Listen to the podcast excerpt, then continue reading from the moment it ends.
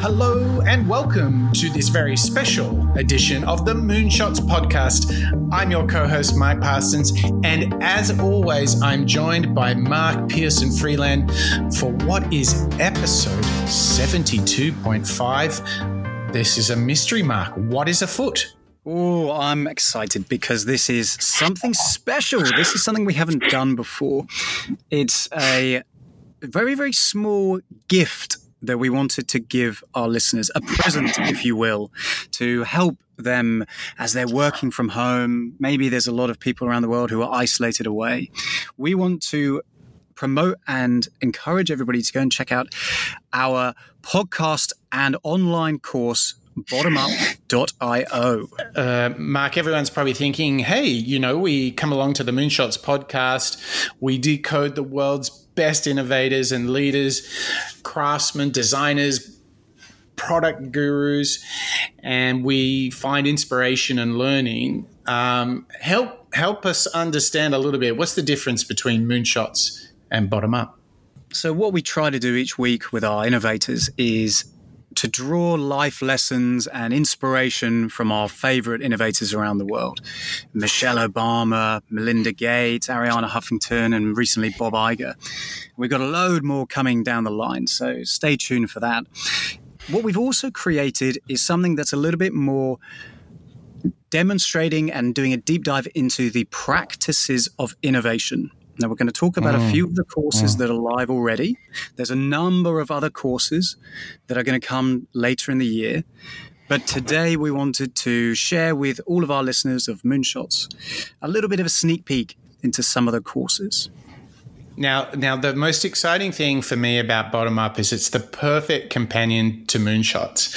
You know, if, if Moonshots is the intravenous uh, shot in the arm for inspiration and vision and seeing the future, bottom up is where you can get super pragmatic. And we do this through applied learning. So we break down real case studies and we really get into all sorts of great stuff like design thinking, rapid prototyping, agile, lean, and all the tool sets, all of the the practices that make up innovation. And Mark, I thought it would be really fun. There's there's actually nine courses that are all free at bottomup.io. So we're going to encourage all our listeners to pop over there and grab one of these courses.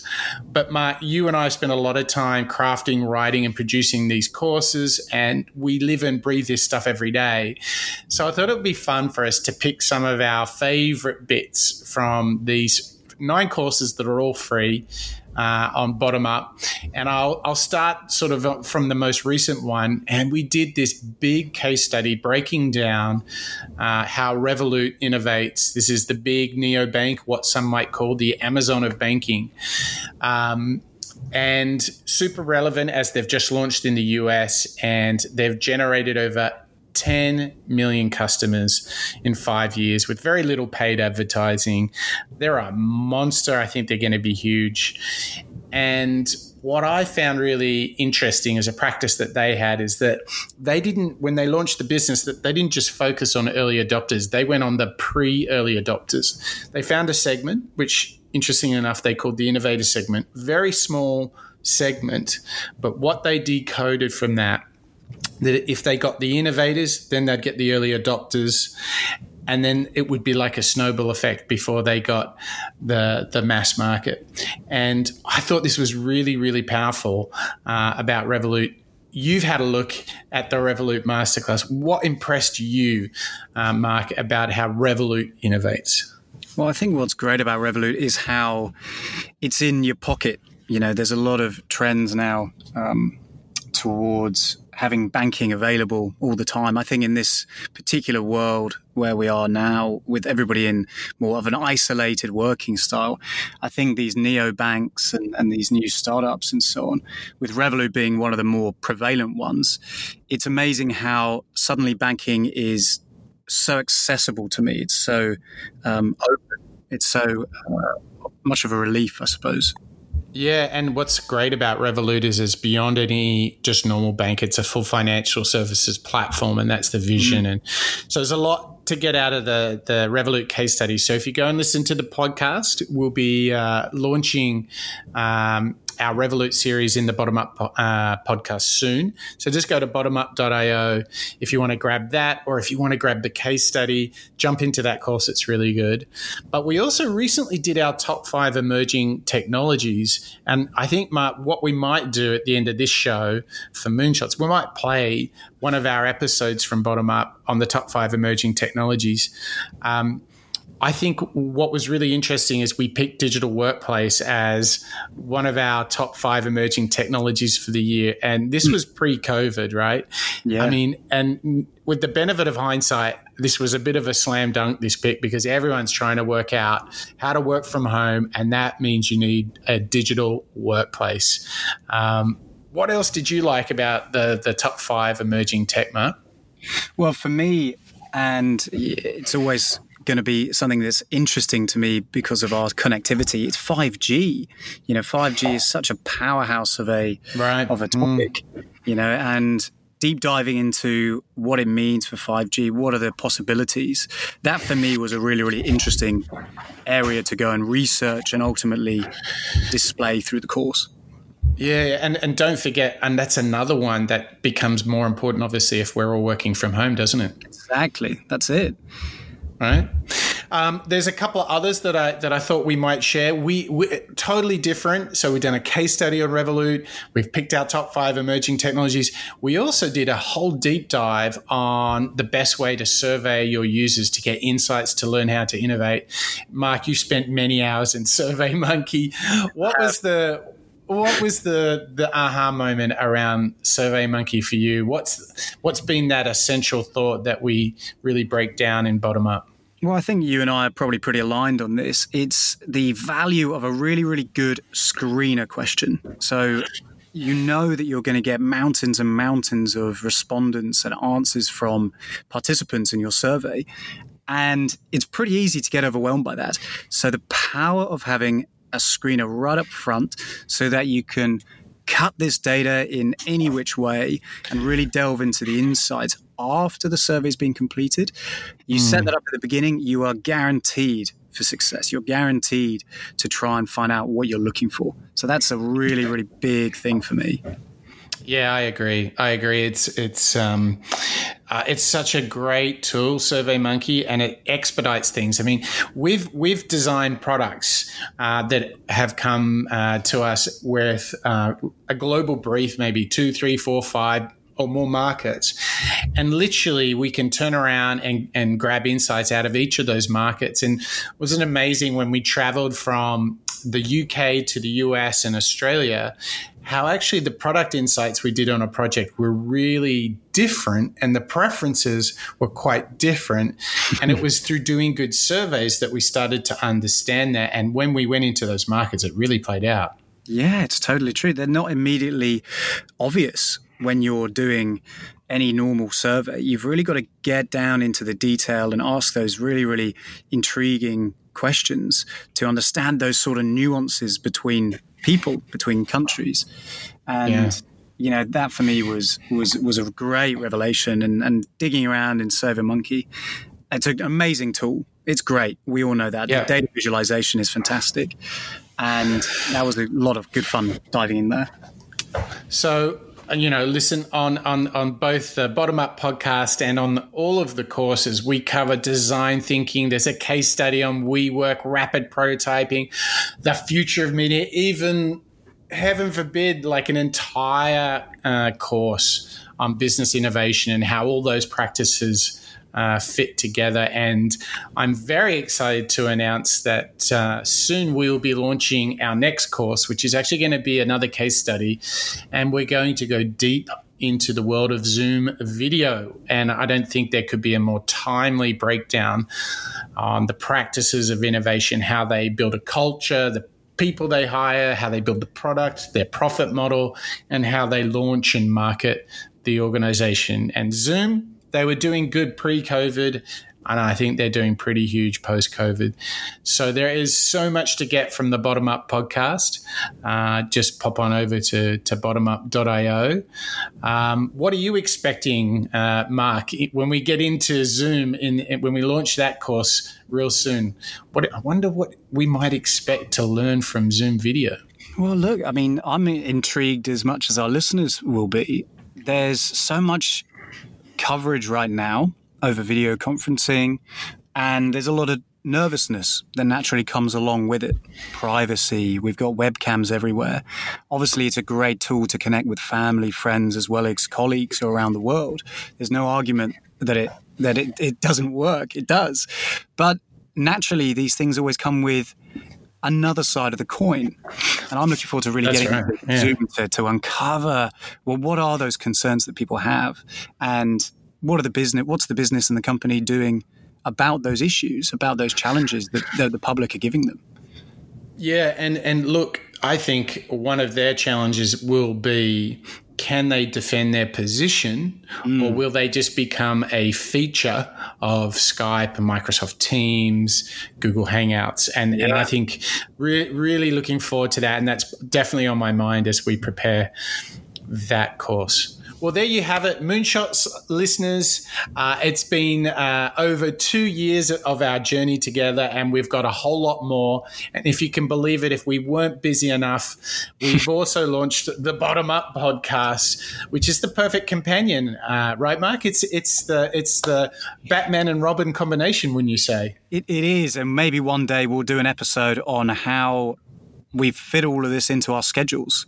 That's almost a case study in itself. That's going to be so, a case study in itself. Yeah. uh, well, listen, um, Mark, thanks for for getting together. Uh, it's I think we're both very excited to share bottom up with all our moonshots listeners because we think it's enormously helpful, practical, and it's a perfect companion to the inspiration of moonshots as you get all of that practical ways of working on bottomup.io.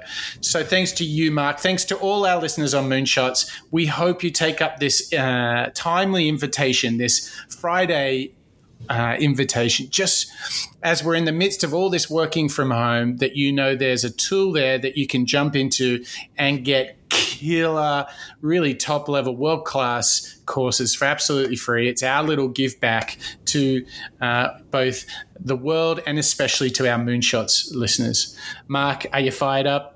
I'm so fired up. I'm going to log back in, do another couple of courses myself. Um, but I'm also going to plug into the podcast on my walk home and, and re-listen yeah. to a lot of those. I'm very excited. So there, you, there you've got a bottom up skills. You can find it at bottomup.io. And stay tuned, everyone, uh, because at the end of this episode of Moonshots, we are going to share with you one of the most recent episodes from the Bottom Up podcast, which is how the world of technology has five big picks, and our first one is 5G networks. And they are going to be huge. So you can stay tuned and find out how 5G is going to rock your world. Thank you, Mark. Thank you to all our Moonshots listeners. This has been another episode of the Moonshots podcast. That's a wrap.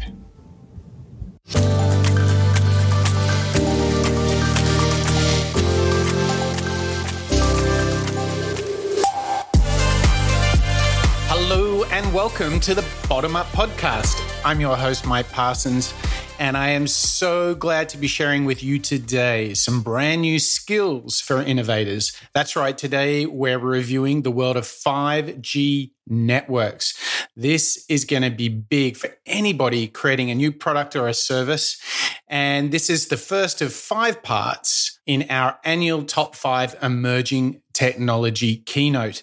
Now, if you would like to get the full one hour keynote, you can do so at bottomup.io. I highly recommend you jump over there and get not only goodies about emerging technologies, but about design thinking, lean and agile, all the good stuff, all the modern day tools of innovation. All right, so we're talking about 5G. I think this is going to have huge implications on how we build, create, design, develop new products and services. Let's get into 5G networks. Now, First of all, what are we talking about here? We're talking about fifth generation cellular technology. The most likely situation is that you're listening to this very podcast on perhaps a 4G, maybe a 3G cell connection and this delivers some you know, pretty remarkable speeds if you think about having broadband in your pocket. But wait for this 5G, fifth generation cellular technology. This is going to mean speeds of up to and including 100 times faster than 4G. This is massive. And no wonder there's some hype. But when we do our top five emerging technologies, we try to cut through all that hype, cut through all of the noise, find out what really matters. Now, if you ask me, like, why does 5G really matter? I think there's three big driving factors that are getting 5G on the list to talk about and why I've picked it as a top five emerging technologies for 2020. Number one, fifth generation cell networks are crucial parts of the mobile industry. Here's the thing it works beautifully as another reason to upgrade.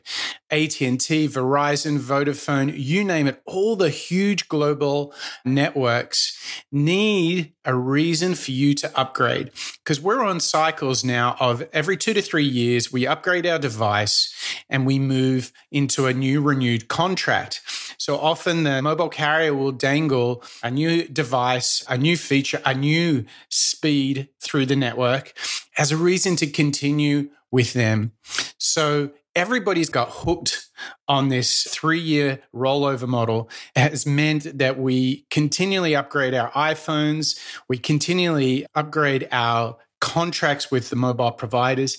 So, this is why it is getting so much hype. You will have seen in 2019 everybody in the US, all those big cell providers desperately trying to shout and scream about 5G as a reason to stay on their network. So, this is reason number one that the hype is so big. Number two, totally different trajectory here. Huawei. A lot of concerns around a Chinese state influenced organization providing the infrastructure for many modern Western governments and industries and economies.